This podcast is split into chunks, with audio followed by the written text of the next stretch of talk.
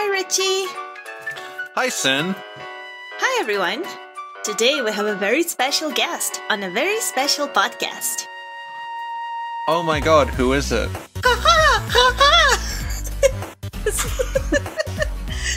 This is me trying to do a crow.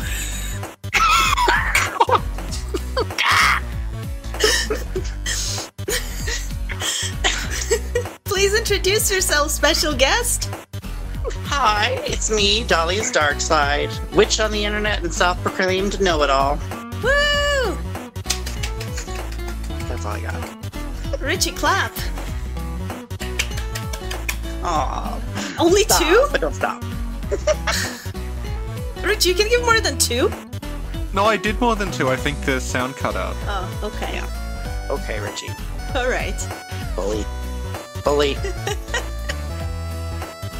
Can you tell a little about yourself? oh, yes, I can. It's my favorite subject. so, I am a practicing witch, and, you know, I like to study the occult and stuff, as well as an avid video gamer. And like I said, I'm a bit of a know-it-all, so I like to study particular subjects, and I have a, uh, an invested interest in crows and ravens because I think they're great. Thank you. And is there anywhere where people can find you, social media? Yes, you can find me on Twitter at Darkside Dahlias on Twitter, and that's that's kind of it. And Dahlia's Dark Side on YouTube, but there's nothing on there at the moment except for some old gameplay videos.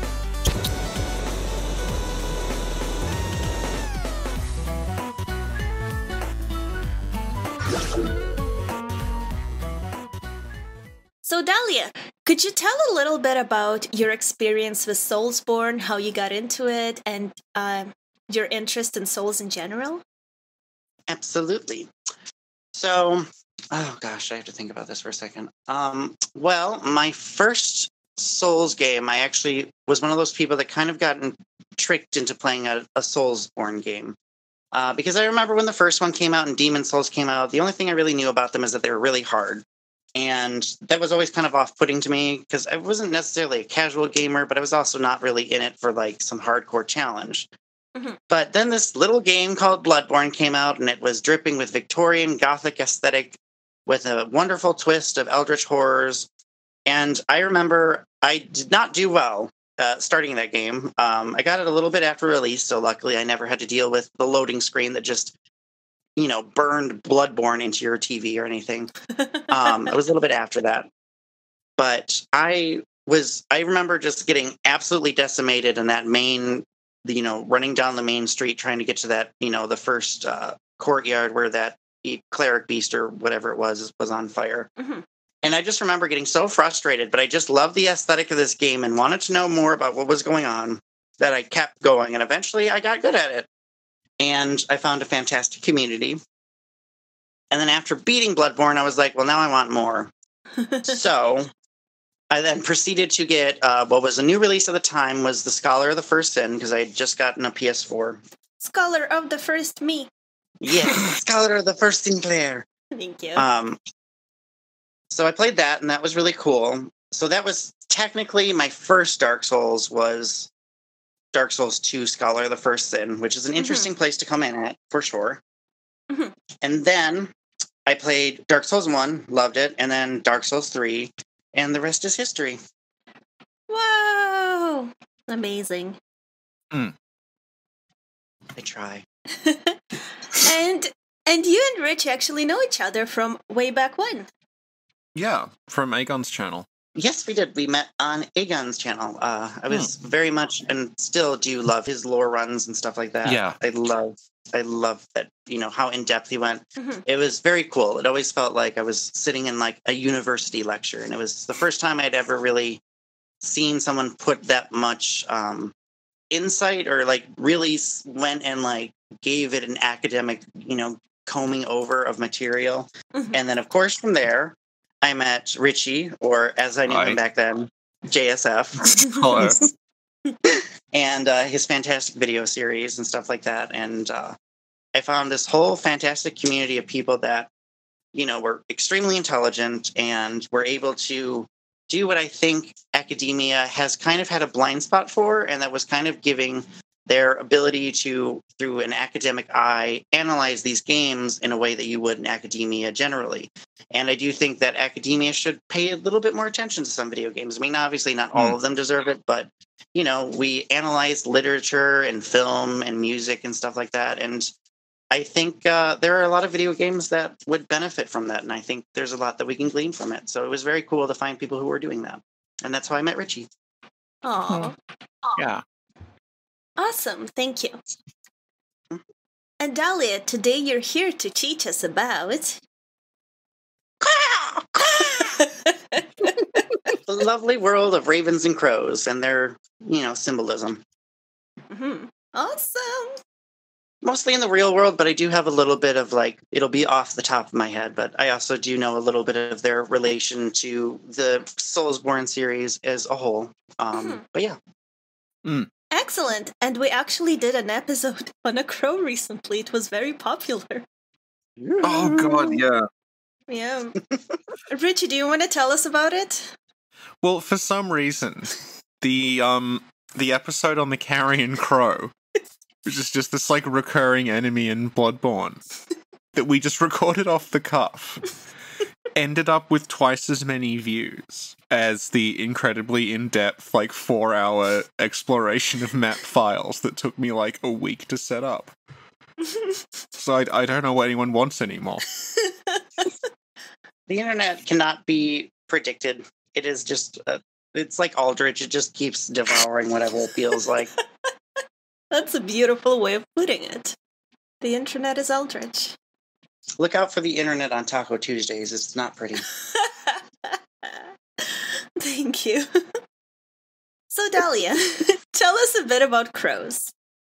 Um, crows and ravens are a very common creature. They're found most of the world. And it is quite interesting that you will find through looking up at them that they are involved in a vast majority of the world's religions.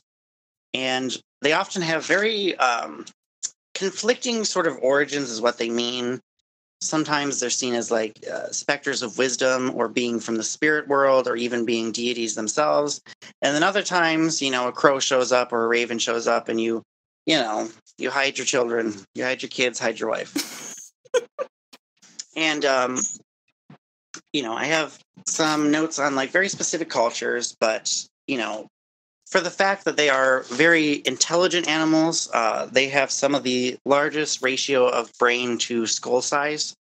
They are very, very intelligent. They are able to plan ahead and Mm. sort of organize a plan before they do something, as well as being Really? able to, yes, they uh, will regularly, you know, they will always have like a plan of action.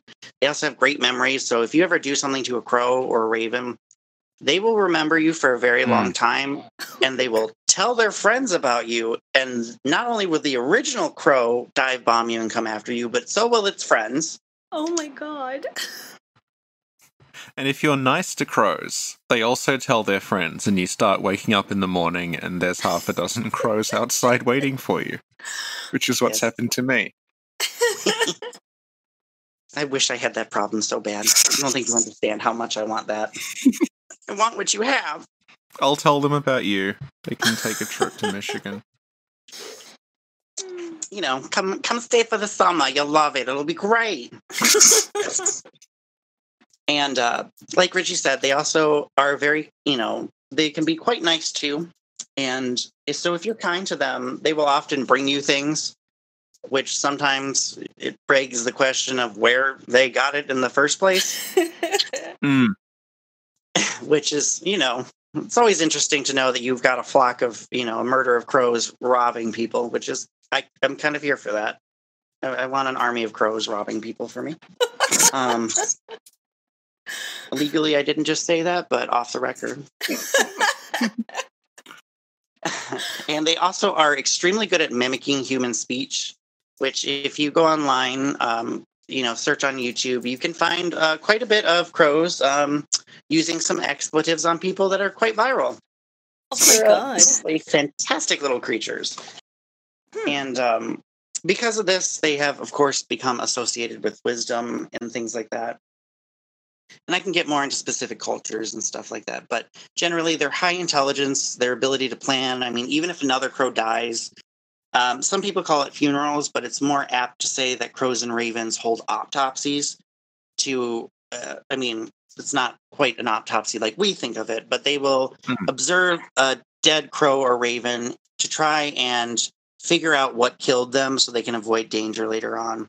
Mhm. And uh, a little bit more of a darker aspect of them, too, is that if a crow or raven uh, in their community is hurt quite a bit, they have a tendency of doing a mercy killing so that way they aren't a threat to the rest of the birds and to kind of put them out of their misery. So they are very uh, methodical animals. It's even been said that they're about on the same intellectual level as dogs, but honestly, I think crows and ravens are a little bit smarter than that because I've never really, I mean, I've never seen too many pack dogs, but Mhm. I've never really known dogs to hold autopsies. So, you know, I just imagined a dog in a lab coat with glasses. I'm uh, I'm using the scalpel here. We're Yeah. opening the chest cavity. Oh. runs off with the rib cage. Damn it, you're a doctor. Mm. Thank you. So you mentioned that crows are a very common uh, motif in different mythologies. Would you like to talk about that? Absolutely, Richie. I would love to. so, you know, as I said, they appear in numerous cultures, and they are often believed to have viewed as possessing some sort of paranormal or preternatural ability. Sorry, I couldn't say that. Which date all the way back to antiquity, as far back as in Greece mythology. Uh, their powers were seen as, you know, they were ravens were seen as companions of Apollo, god of the sun, you know, the god of truth and prophecies. And it was often believed that they were seen as being able, you were able to divine the future with ravens. And, you know, their ability to mimic was quite the spectacle and whatnot.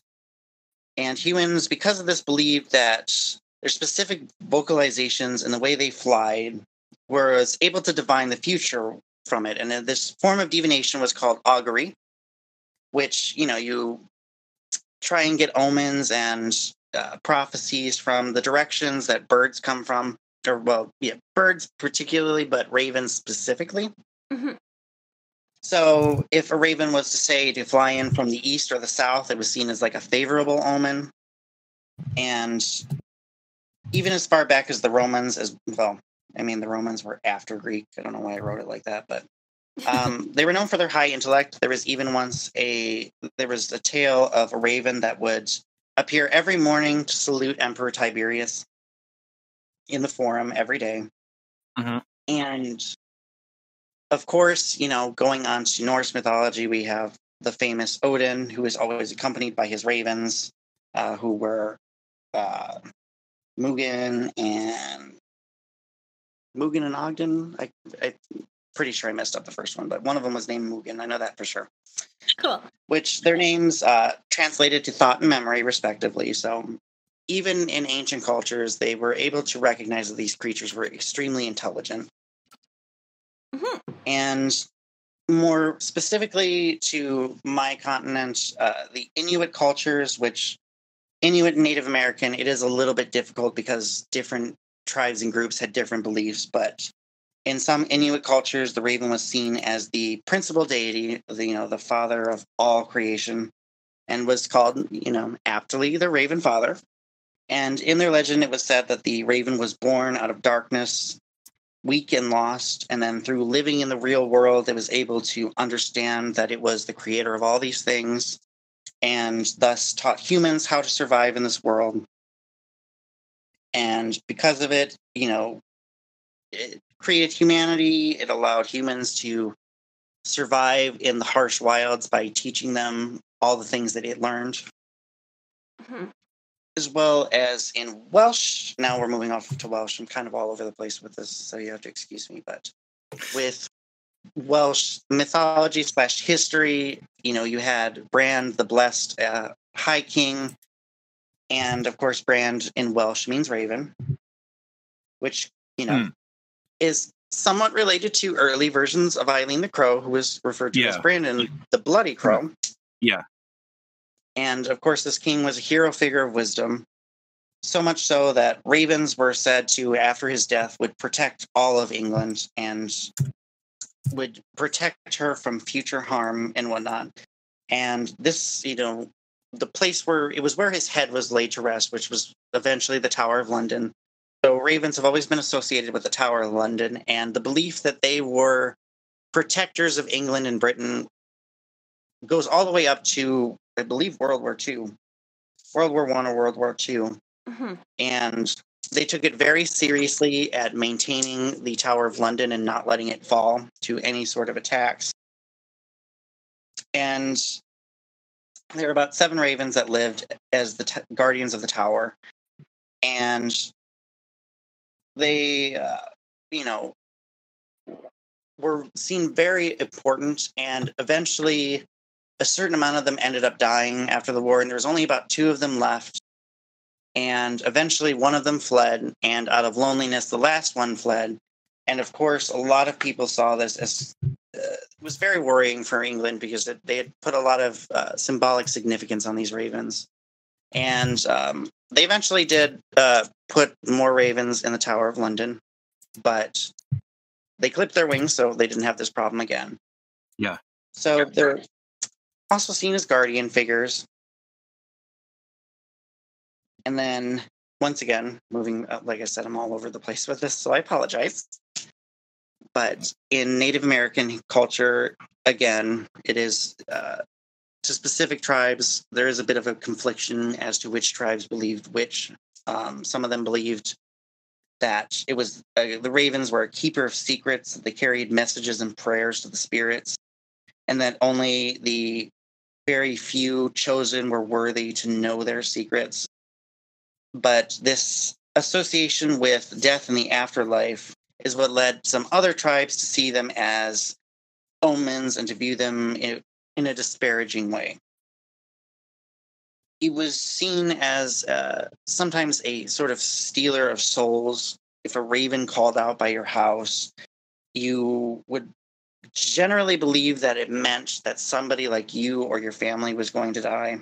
hmm And there are multiple reasons for this, but eventually the narrative of ravens and crows being seen as a negative light started to take hold, particularly when in some cultures where the heritage is not written down in uh, you know where the the stories the tales the myth and the legends are not kept in a book of some form like particularly in celtic mythology a lot of the myths of the goddess the Morrigan who is often portrayed as taking the form of a raven or a crow. Um, she was uh, particularly, and this kind of relates to Velka in a certain degree, um, which we'll get into later. But she was a goddess of war, sovereignty, uh, of fortune, of magic, of all these things. She was a very, she was a goddess of many things. And uh, one of her more famous tales was that she appeared as a raven, and she is the one that told the Celtic uh, pantheon, the Etu- the it, I can't say the name. It's it's it's Celtic. Okay, it's hard to say. Um, Celtic is a interesting language. Um, the Tua De Danann, I think, is what they're called. Yeah. Um, yeah, they, you know, received their end of the world prophecy from the Morrigan herself after a great war that was not dissimilar from the war between the Titans and the Olympians. A very, you know, common motif in uh, mythologies and religions of the world. So that's present in Celtic mythology as well. And so you have that and all these tales. And now she was viewed much more well rounded. You know, she was a goddess of war, she was a goddess of life, of death, of sovereignty, of magic, of, you know, secrets, of wisdom. And uh, so she was very well rounded to the Celtic culture themselves. However, when, you know, they were, they told their heritage and their legends orally. So these are not written down. We don't have written accounts of this.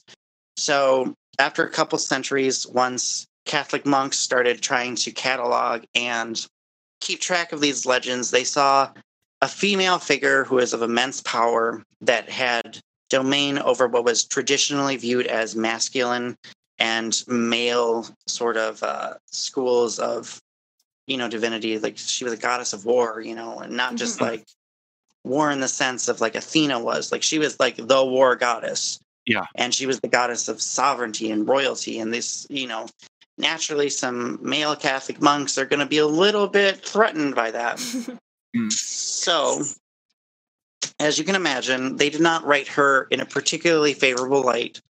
And now, this is not based on any specifics because obviously, you know, it's hard to tell the specific origins of certain, uh, you know, opinions of the ways we see animals because I do think it is a little bit more complicated. But I do think a contributing factor is, of course, the fact that some Native American cultures had tales of ravens being sort of a bad omen but also their general relation as carrion birds. They feast on dead carcasses Yeah.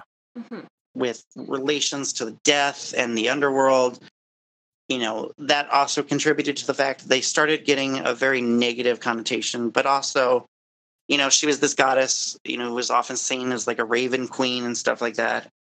And they very much changed her tale and pigeonholed her just into this idea that she was just this vengeful, angry woman, and she was just a witch and a deceiver and all these things.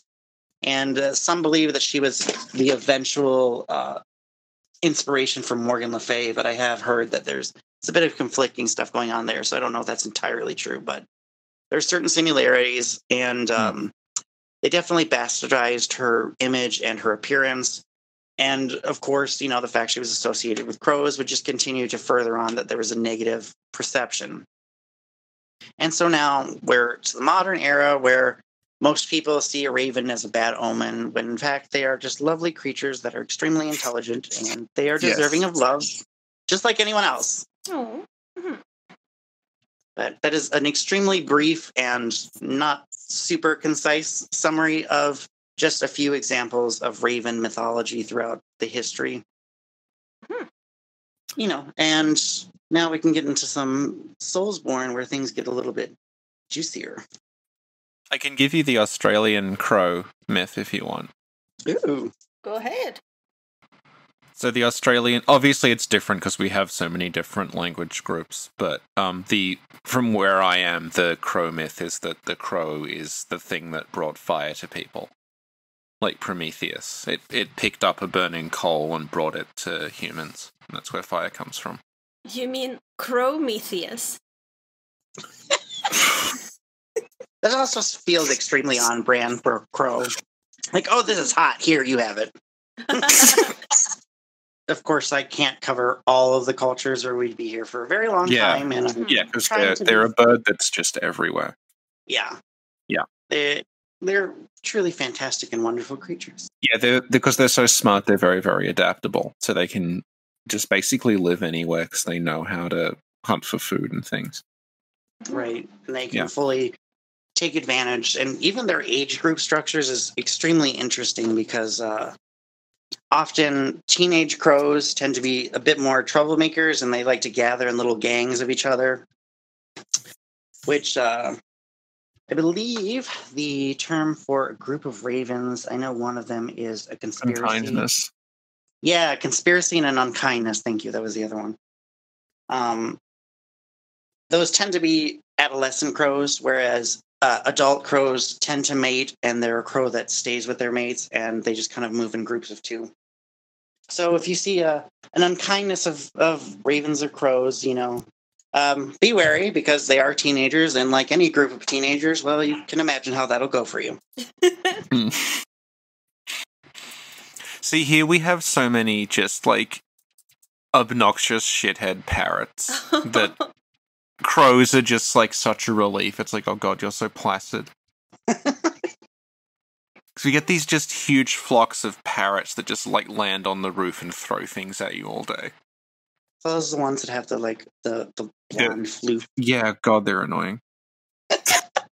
Everyone's like, oh, it's beautiful because you look out the window and there's parrots, and it's like, yeah, but they're just they're just shitheads. Like, just they just throw walnuts at you all day. They're the frat bros of the uh Yeah, they are. and they live to like 80, so I know every single year it's the same one. Uh, they're on their yearly summer break. Yeah. Just get up and look out the window, and it's the same parrot from last year. And he's like, Yes, surprise, motherfucker. I'm back. Bet you thought you saw the last. You're not video. getting any sleep tonight. I'm going to throw walnuts at your roof because I have anything else to do. I had the PBR. And ravens are much, much, much better dressers. Can you explain the, the difference between a raven and a crow? Or is there not one? Um, I there are some differences. Of course, it's in size, but I can't. I don't know the specifics of it, but of course, size is a factor, and I there are some differences, uh, specifically in vocalizations. Crows and ravens have a distinctive difference. I mean, they're kind of similar, and if you don't hear them together, you might conflate the two, but they do have a very distinct sound.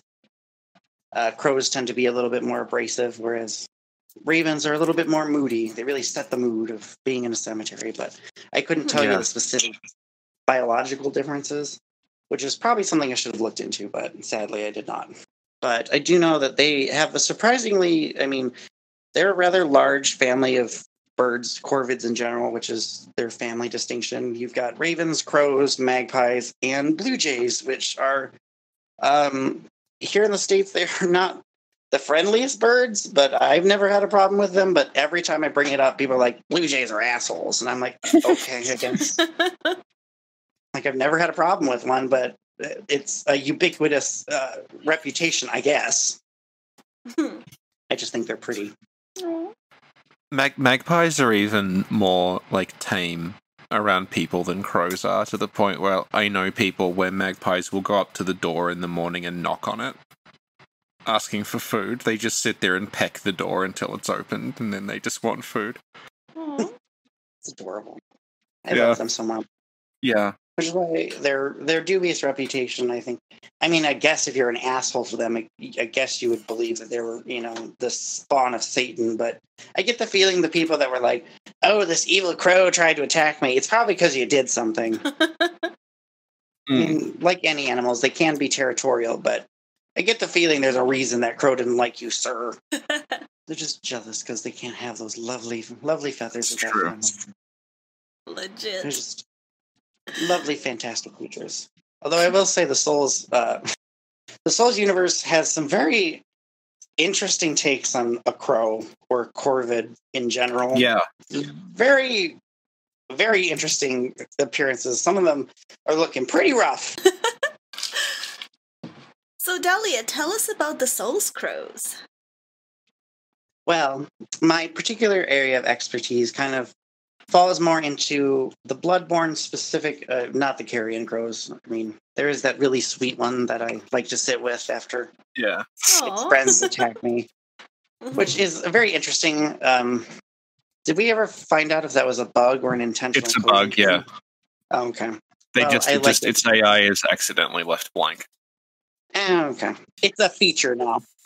Yeah, Richie, you don't know. Maybe its AI evolved and it just erased all negativity and it doesn't want to attack you. That's possible, Yeah. yes. There we yes. It has eyes on the inside. yes. Well, it probably does. It's like eating them. It's in its stomach. That's true. Mhm. Um, that's very, very true. Um, and I mean, it it makes sense, particularly for the Gothic Victorian setting, that carrion crows are present, especially uh, those specific crows, because they show up in a couple of other places. But I believe that area is their largest concentration. I think. Mhm. It'd it'd be the largest number in the smallest area, I think. Yeah. There's a lot in the um the research hall's bell tower. They're like nesting in there. Yeah. Yeah, Mhm. they're doing bird shit. Oh yeah, that's right. Yeah, I always forget about those ones because those ones always jump scare me and I fall. Anyways, um, and of course, it's very fitting that uh, Carrion Bird is in Hemwick. Yep. So it's in Hemwick, which I mean, uh, Charnel Lane isn't quite a thing, but I think it's just a a way of indicating that there's a lot of charnel houses here. There's a lot of dead people here. So of course, crows. Yeah, and the the witch's um like scoop thing is shaped like a crow's beak. Mhm. Yeah. Yeah. They're, they're very uh, peak theming in Hemwick. It's a very Yeah. lovely place if you're into that sort of thing, and I am into that sort of thing. Perfect summer getaway. Come to Hemwick Charnel Lane. It'll be great. Hello. Um, and of course, you have the you know the hunter of hunters, which have a specific motif of wearing uh, crow gear, and I think it is very interesting that the hunter of hunters, and you know this is not particularly based on anything, um, because I do think if they're associating the crows with anything, it would probably be the sky burial, which Yeah. Tibet, Tibetan sky burials are not traditionally done with crows. Um, they're actually done with vultures, but vultures and crows are both carrions, and uh, of course, a raven and a crow motif does fit much more Mhm. uh, neatly into the world of Bloodborne than, say, uh, you know, a vulture. Mhm. And um, but I do think it is interesting that the hunter of hunters who eliminate the mad and blood drunk hunters are, of course, crows. And this might be coincidental, maybe it's not. But the fact that other crows, when, like I said earlier, when another crow or raven is hurt, often they will be mercy killed by their fellow crows. So that way they don't uh, threaten the flock or the or another crow or raven or you know alert them to predators and whatnot so i do think that's a very interesting connection intentional or otherwise Yeah. I think a big part of it too is just that plague doctor mask that they're wearing. They probably just went from that and built a whole crow sort of get up from the mask. Yeah. yeah because uh plague doctors do um they do get there's definitely some similarities but it's not exactly a crow skull but of course when you have it with the feathers and you have a character called eileen the crow it, it you know it Mm. fits very well Yeah. it's also Yeah. very very nice aesthetic it's lovely Hmm.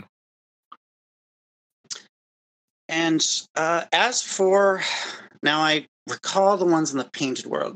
Um, because as far as I can tell, are they ever specifically stated as crows, or are they just kind of a carrion creature?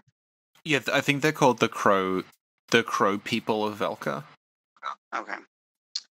Um, which I think that particular appearance, um, I mean, obviously there's some interesting kind of details going on because I do think some of it is pretty, it's pretty surface level in that. Uh, I mean, obviously there's deeper things to a lot of the stuff in Bloodborne and, you know, the Soulsborne and everything. Um, but crows, you know, decay, they eat decay. So they're in this decaying world and you have all these crows that are sort of vigorously trying to perpetuate the you know the decay of the world because that's what they feed on um i do think that there is a little bit more depth to them in the painting of uh, ariamis than in ariandel because one this is a secret world you know this painting is never supposed to really be found and they do have a distinct connection to Velka and with Velka, I almost immediately sort of recognize that there are some thematic similarities between her and the goddess the Morrigan.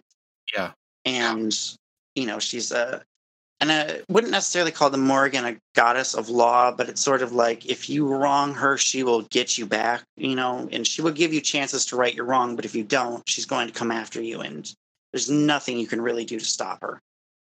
And so the idea of Velka being this dark goddess who is associated with all these crows in this very secretive world, which you know calls back to the fact that ravens and crows are often seen as uh, agents of wisdom and secrets and knowing things of the afterworld, you know, the afterlife.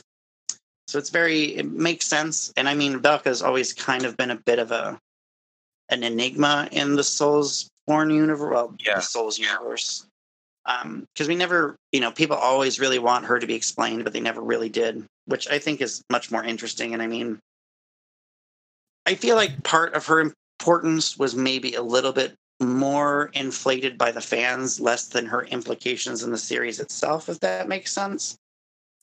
Because she's she's kind of involved. She's got her hands in a lot of pots, but it's never it's never as overt her involvement as like it is with like Gwyn and uh, all of them and like all the stuff that goes on because in a weird way you know the lords and stuff they don't feel much like gods in a certain way i mean they kind of are but they aren't you know in a weird way Whereas like Velka and some of the other deities that I can't think of off the top of my head, they feel like true gods because we never see them. Yeah. And they kind of have an influence on everything, but they've got this like, you know, omnipresence where they're involved in multiple cultures, as well as being like she's the goddess of law and order, you know, which was very heavily implemented in the first Dark Souls game with like the the uh, the you know the invasion system and all that. Which um, Richie could probably explain that better because I mean I kind of get it, but I never fully understood how that worked. It was always kind of confusing. And uh, I didn't really get to play Dark Souls during its prime. Um, and then remastered happened, but also like it wasn't. It's not the same as like when Mm. Dark Souls was brand new and everyone was playing it. So I never really got a good grasp on that whole system. But there are clear parallels. She's kind of considered a dark goddess. She's kind of hidden away. Um, she's not really good. She's not really evil. She kind of plays the medium, and she's, you know, she always seems to be connected to things that are going on deeper than like the surface conflict or whatever. You know, like she's involved with the occult rebellion of Lord Gwyn, but like it just seems uh, like she's not super concerned with whatever the hell is going on anywhere particularly she's you know kind of everywhere so you know there are definitely parallels i mean i not enough for me to say that she was definitively inspired by the Morrigan but i would not be surprised if they didn't take some inspiration from her especially with her inspiration with the crows and all that Thank you, Dahlia. So we talked about Cainhurst. Be- uh, we talked about Hemwick having this crow motif going on with the witches using the crow thing to pull the eyes out, and that's that's something that crows are associated with because when when they're eating carrion, the eyes are like the first things that they sort of go for. Is that right? so juicy Juicy. It was a nice Chianti. so you can see that like given that Bloodborne's all obsessed with eyes, it would make sense for the them to start worshipping crows, these things that are consuming the eye. And then when you go to Cainhurst, which is like connected to Hemwick, that also has this crow motif with the armor where the, the helmets they're wearing are sort of stylized after like a beak. Yeah, that's right. Yeah. And then the Pthumerians, when you go into the chalices, the the more important ones, they have big feathered sort of cape um, collars and things. So they really have a thing for crows, I'm guessing, because of the eye connection. And then, of course, there's the wet nurse who has gigantic crow wings. Yeah. Wet nurse is she's. Uh, I would like to look deeper in her because she's got some. She's got some very Yeah. cool aesthetic going on. There's a lot going on with that that I like. Yeah. Um, but yeah, I actually, you know, I, obviously there's the Bloody Crow Cainhurst, and um, he's always a bit of an oddity. I mean, in Hmm. my head, I consider that that's just who Brandon ended up being, even though that's not ever. Yeah, probably. Yeah. But I figured, you know, that's probably what they retooled him to be because his, you know, the gear was supposed to be Brandon, bleh, Brandon's bloody gear, and he's, you know, his gear is covered in blood, and he's called the Bloody Mm. Crow Cainhurst. Yeah. So I do think that's interesting, which makes me wonder if rather than him being a hunter of hunters, maybe he was like, "Oh, hey, you've got a crow costume. Give me." It's like peak aesthetic and just stole it from someone. um, but I, I never did make the connection with the feathers in the Pthumerians, but that does make a lot of sense. There's a lot of very cool design stuff going on with Bloodborne. Yeah. I feel yeah. like they couldn't quite. I feel like some of it there was stuff that they wanted to do, but they didn't quite weren't quite able to do it. Do you get the feeling also that like this was the first game that they worked on where they could actually get really nice, nice uh, cloth physics going on. So they just sort of went overboard with like overlapping fabric and feathers and things. Yeah, which I don't blame them. I mean, you can do it. Go for it, man. Yeah, um, Because it looks fantastic. And I am very picky about fabric in video games because I, I remember the good old days of Vampire the Masquerade Bloodline when my skirt would regularly just hike up over my torso. And I'm like, well, okay. good old days. Because I know that the um, in Dark Souls 3, there's the wizards that kind of have a crow thing going on, but I feel like that's a little bit more plague doctor or witchy. there actually like is a plague doctor from Dark Souls three that isn't used, so it's probably like something to do with that. Yeah, See, I wish they would have. I really liked the, their design, but also that Yeah. hat was just so big. It never looked good on anything, so I never got to use it as much as I wanted. Because I like big hats, but that was that was a lot. It was a lot of hat. I don't, I don't think I can handle that much brim personally. It's just like you're trying to go shopping and you really don't want to talk to anybody and you want to maintain social distancing. So just Yeah. put on that big ass hat. Thank you, Dahlia. Richie, do you have anything to add to that? Yeah, I guess the other big from connection to crows and ravens is Armored Core. Oh. In Armored Core, you're the Raven. They always address you as Raven, even regardless of the name that you enter. And um, they make a big deal out of the the faction that you belong to are called the Ravens, and they have this hugely stylized Raven emblem that they put on everything. And your hub area is called the Raven Nest. And uh, the intro of I think it's th- Armored Core three. It actually starts with this big like this shot is of a raven going over this like war torn mech battlefield, sort of hopping around, looking at all these dead robots, and they make the point that like they're called the ravens because they're like picking over a battlefield because they're a company of mercenaries. Yeah, I was going to say that Yeah. that is a very popular uh, motif in mythology and pop culture, which is Hmm. very cool. And then, of course, oh, I did forget one thing. There's the giant crow that takes you from the asylum, but I don't really know if I have anything to add about that. People think that's Velka. I don't know. Um, I don't think so. I don't really either. I, I feel like it's just a it's just a thematic device. yeah, personally. same. kind of why I forgot about it. And I was like, I feel like we should say something, or someone's going to be like, "Well, actually, you didn't talk about the giant crow from the Oh, beginning of the first one." um, I'm sure. Oh, I'm yeah, sure they will anyway. yeah, probably.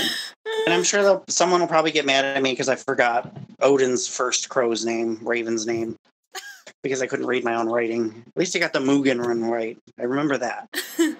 Anyways, I just thought I'd mention that before we got. Oh, too hang far, on. 'cause I- like, oh I shit, the found giant the, um. Found the Armored Core three crow intro where there's a crow on like a ruined mech. Ooh, ooh, uh, and that actually does kind. I mean, I mean that's a very vague. I mean, that's very. Uh, I can't tie it to what I'm going to say because that is very common uh, imagery. But there is a story uh, about Cuchulainn, about his death in uh, Celtic mythology. That uh, basically, when they killed him, none of them would touch his body until the Morrigan appeared as a crow on Hmm. him. So, but Do you want to um more- just clarify who Cuchulainn is for people listening? Yes. Uh, Cuchulainn is a hero of Celtic mythology. He's. Uh, it's uh, hard for me to equate him with someone specifically, other than like he's kind of like Theseus and Hercules, and the fact that he is a mythical hero who is kind of involved in the most ridiculous cattle raid I've ever heard of in my life. Um, and honestly, he's a bit like the Hulk. He was, uh, I believe he was like a partial deity. He was like a demigod. And basically, he would get very angry and he would literally Hulk out, very much like the Hulk. And he was kind of impervious. and uh, throughout his journeys, he had a couple of times uh, kind of insulted and scorned the Morrigan. And she kept warning him, like, hey, you know, do this for me or you're going to die. And of course, he didn't listen. And uh, pretty much after, you know, he had his final battle and he was finally bested. Uh, and he was so badly hurt, he pretty much had to strap himself to a pole to hold himself up and hold his sword.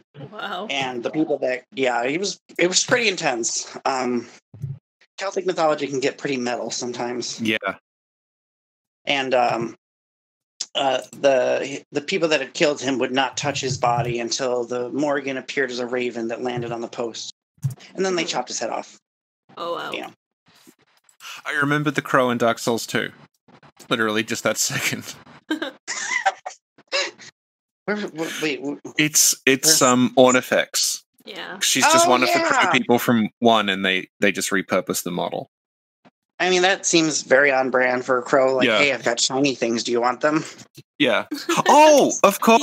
Yes. The the crows you trade items with. Yeah. But we never see them.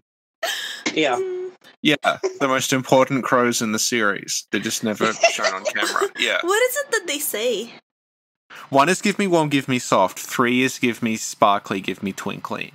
But then the one in two, for some reason, it sounds like the Swedish chef from the Muppets, and it says like, that's like give us smooth, give us soft, give us Hmm. smooth, give us silky. Yeah.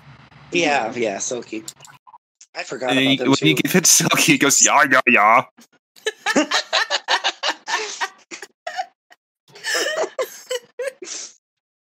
like as So, you were saying, that's that's like a crow thing, like Yeah. collecting shiny things. Yeah. Uh-huh. they very much uh, they very much collect shiny things and uh, like i said earlier if you befriend a crow they will often bring you gifts and things they're very smart like that and even one woman uh, who had been taking care of animals actually received crow art these crows had like laced Oh twigs God. or something through like Whoa. pop can tabs and like gave it to her and they were like two identical like little art pieces that these crows made for her it was really adorable That's wonderful. Earlier, you mentioned that crows are really good at mimicking human speech. yes indeed Then Rich mentioned that there are a bunch of crows that follow him around. Are we talking to a flock of I don't crows? I don't like where this is going. So, how do we know that the Richie we're talking to right now is actually Richie and not one of those crows? Well that's true. That's true. You don't Well, if it was one of those crows, um, we would be having a much better conversation. No, I'm kidding. Oh, Um, shade! Okay, I'm I'll kidding. lift up I'll lift up the cat and then you'll know it's me. Okay. She doesn't want to meow. Oh my god, it's not Richie! It's not Richie! The cat is Yeah, like scared the of story. She's frightened of crows. He's making excuses. It's not Richie because because Ingrid would have meowed whenever Richie moves. She meows. I'm Dahlia, get your two- things. We're getting out of here. I'm just Run, run, picturing run. two crows lifting a cat up, and it's just like, what's going on?